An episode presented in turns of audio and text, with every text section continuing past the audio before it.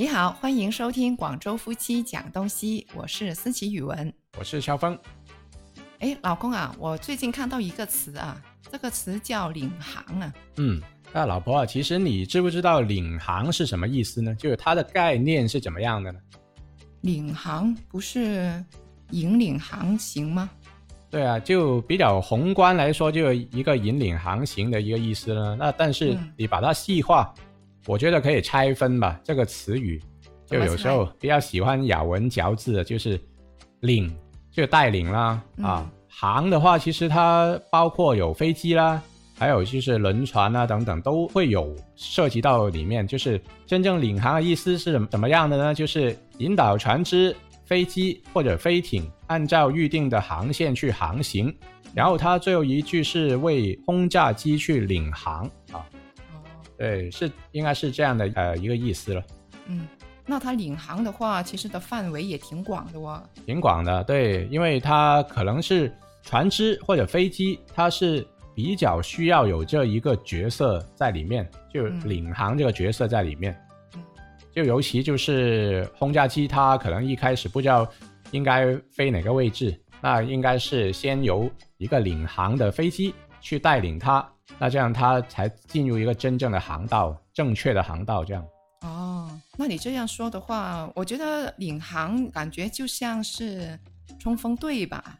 嗯，那么刚才说的一个意思就是为轰炸机领航呢。其实我后来再查了一下，原来领航还有一个意思，什么意思啊？它就是领航也指测定航空器的位置，引领航空器沿着预定的航线去飞行，啊、准时到达指定的地点或者目标的活动，就它也指一个活动了。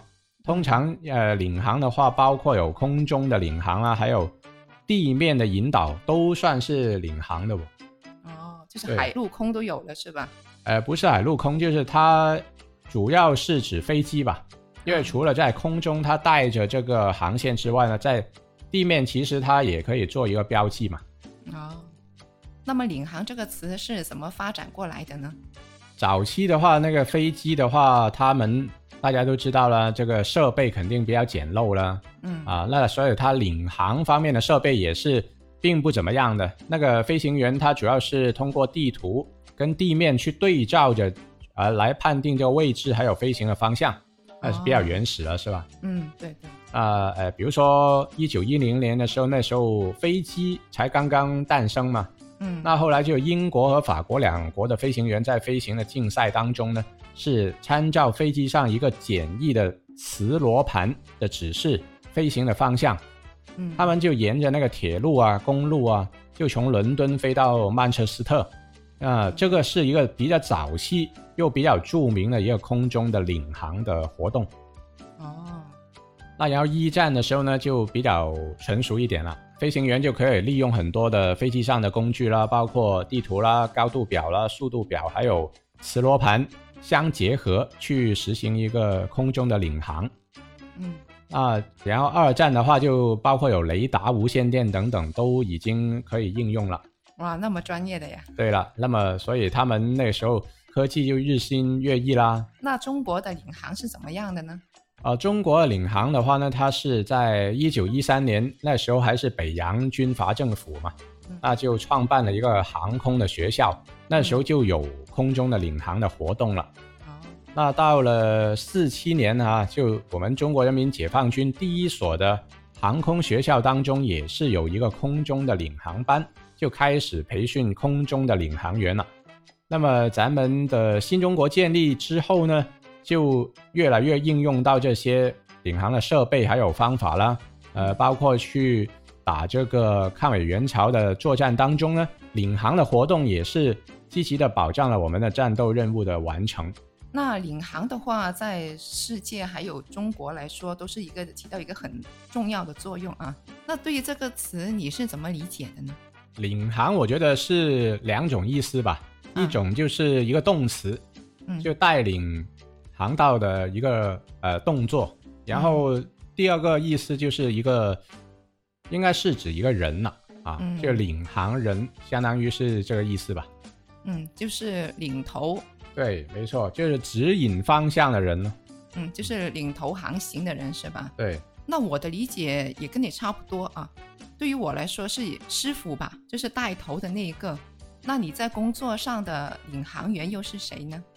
如果是在就最初做一个广播入行的情况下了哈，如果是只是靠自己的话，应该是比较难去把这个行业做好吧。那肯定是每一个行业都会有一个领航人啦。那对于我来说的话，也是有一个领我入行的人。那所以其实我刚好又同音吧，这个，嗯啊，就领我入行，然后也是带领我走进这个航线的一个人。那我就觉得啊，那个我的师傅就是一个领航人。哦，那你的师傅是怎么样领你进行的呢？嗯，其实就是通过大家可能找到同一个方向吧。就比如说那个我当初做体育节目，那么哎，刚好我那个师傅他就是体育节目的一个佼佼者，他就是航尊啊，那个行业的一个领头人。那么然后我跟着他的话，就那个方向肯定不会错了。嗯啊，那然后我就顺着他带领的一个方向，就是一直走到今天这样。哦，那他是怎么带你的呢？怎么带我的话，我觉得故事挺多的。那么举一个例子吧，就是，嗯做事的态度吧。嗯那个，比如说有一天晚上，那个广州就下了滂沱大雨嘛。那但是我们其实当时有一个采访任务，当然那个采访任务其实时间上不是很紧迫的。嗯那但是我是想选择不去做这个采访，就改天再去。嗯，那么，但是当我把这个想法跟我的师傅去说的时候呢，其实他没有说我这样做就绝对是不行啊，就他的暗示呢，其实我心里面感受到就是，其实他是希望我要克服这个困难去完成这件事。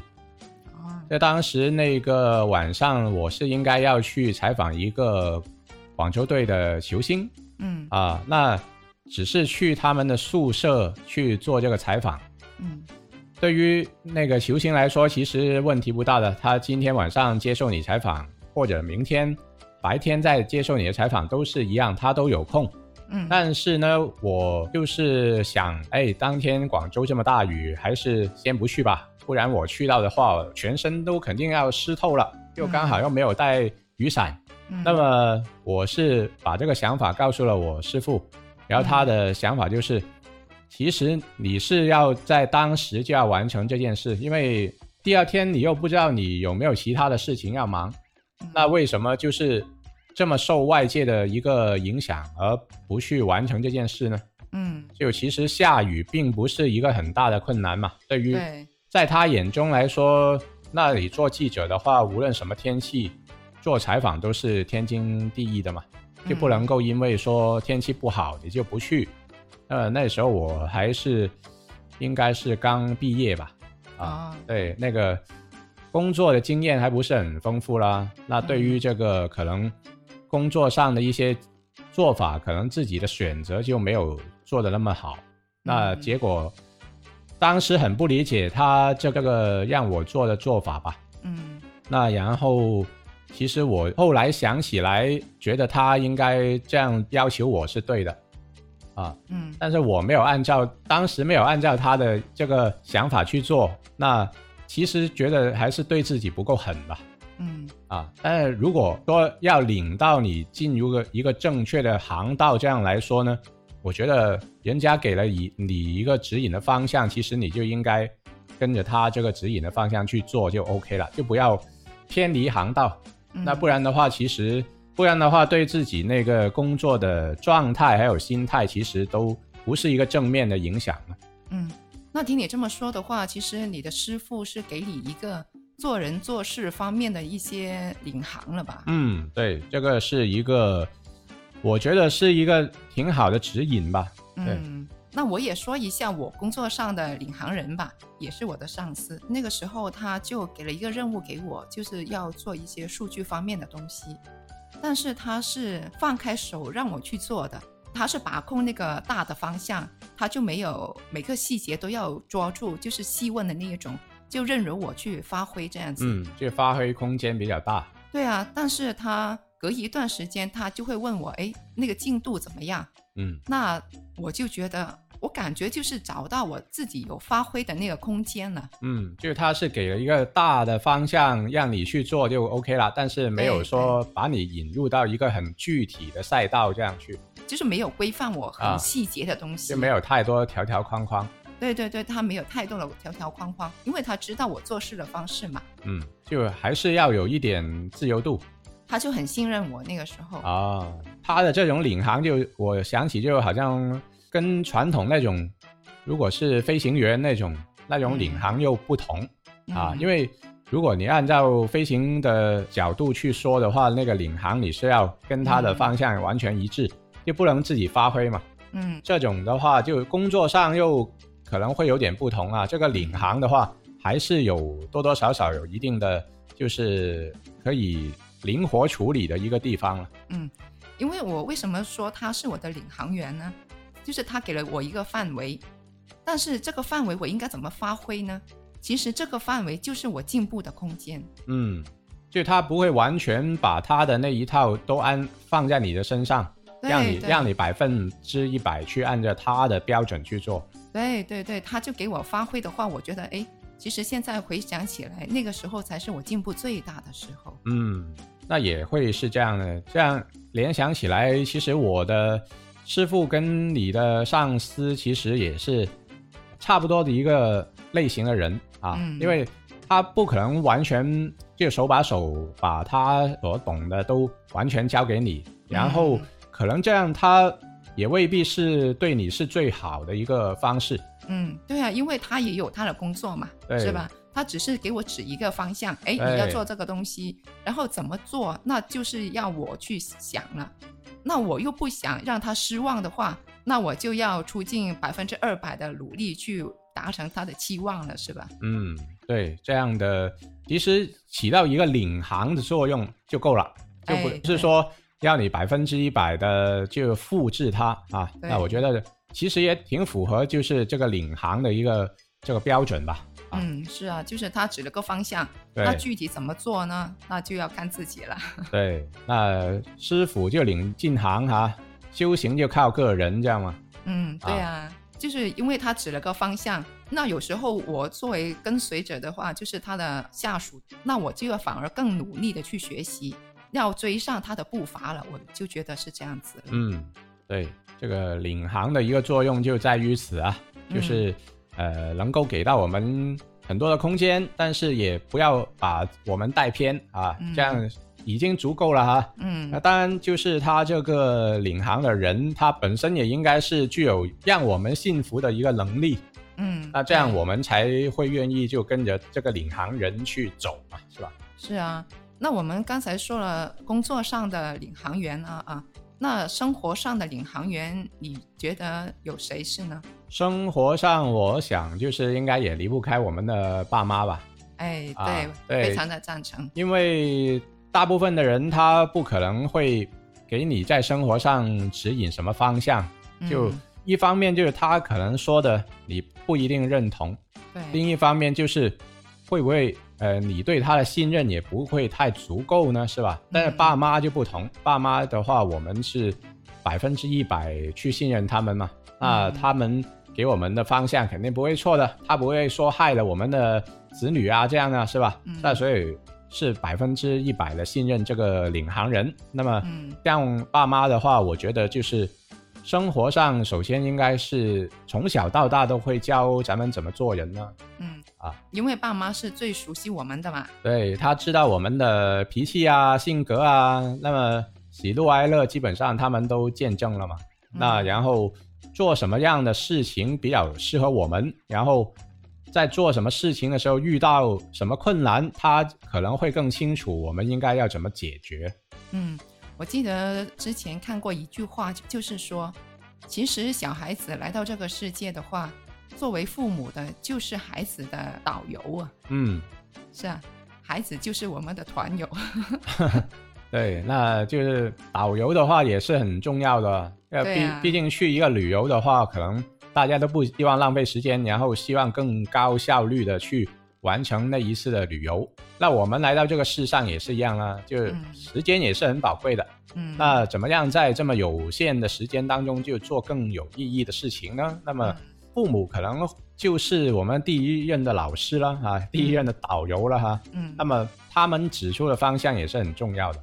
对啊，因为他们有很多年的经验了嘛。对，对啊，那当然随着年代不同啦，那可能有的人就说，哎，爸妈说的方向也不一定正确啊，那个、嗯，对对，那那个节奏太快了嘛。嗯他他们的认知可能就停留在他们当年啊嗯，啊，但是我觉得大方向应该是没有问题的。是大方向应该是听他们的。对，因为很多时候就是回想一些过去做过的事啊，好像正所谓不听老人言，就吃亏在眼前嘛。嗯，那当初没有听他的一个指引，那后来一想啊，对我我真的没这么做的时候，真的是那个方向就不对了哦，那就会有这种感受。那所以最终可能结合一些经验吧，嗯我觉得还是应该比较好的去听一下爸妈对自己的一些建议，那这样就这个领航人就绝对你是没有跟错的对啊，这样说来的话，其实我也有一点压力的哦。啊。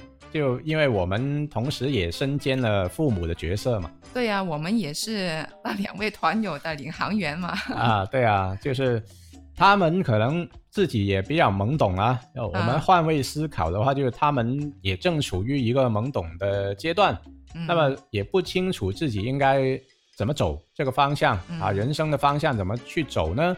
那我们其实可能也尽可能去满足一些他们需要的条件啊，比如说选择学校啊等等。嗯那这些就是我们作为领航员的一个作用了。嗯，那假如我们帮他选一些不好的学校，那我们相当于好像又带他偏航了，是吧？对啊，我觉得父母有一个作用，就是要在小孩子小的时候要教会他自理的能力咯。嗯，对，这个确实很重要，因为现在很多都是比较小的时候就要去寄宿了，就是那些学校啊，嗯，那他这个情况下就要独立生活，那总不能老是在我们父母身边嘛。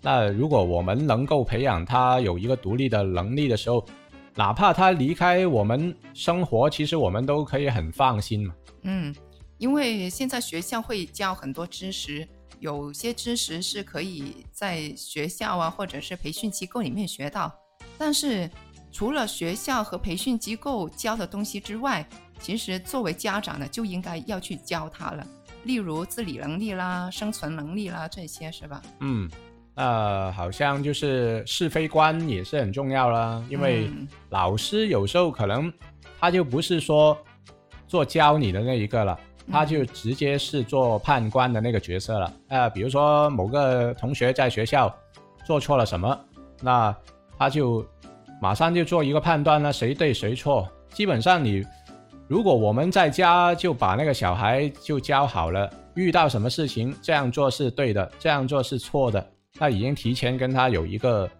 指引了。嗯，那这样他就不至于到了犯错的时候再被老师去批评了。对啊，有时候小孩子犯错是难免的嘛，那我们有时候就指个方向给他就可以了。嗯，所以就是也是一个我们也是一个领航员的角色了。所以我觉得父母就是应该要学更多更多的知识，不然的话就带错路了。对，那当然大的方向是没有问题的。首先自己也是自己的一个领航员呢。嗯，那如果自己都走错路的话，那肯定就是也不能够做一个好的榜样给到下一代，是吧？那所以嗯我觉得，就这个领航，除了是给别人做的一个角色之外呢，对自己来说，自己也是自己的一个领航员。对啊，不然自己的路走错了，然后也带到后面的后辈，他们也会走错了。对，那反正就是一个怎么说呢？说到领航这个角色，我觉得各行各业或者各个岗位啊、各个角色呢，其实都会有这样的一个一个位置。嗯，所以总结下来，我就会觉得领航员既是我们的师傅，也是我们的贵人。嗯，这期的节目就到这，那你们生命中的领航员是谁呢？欢迎在评论区告诉我们吧。好，我们下期再见。拜拜。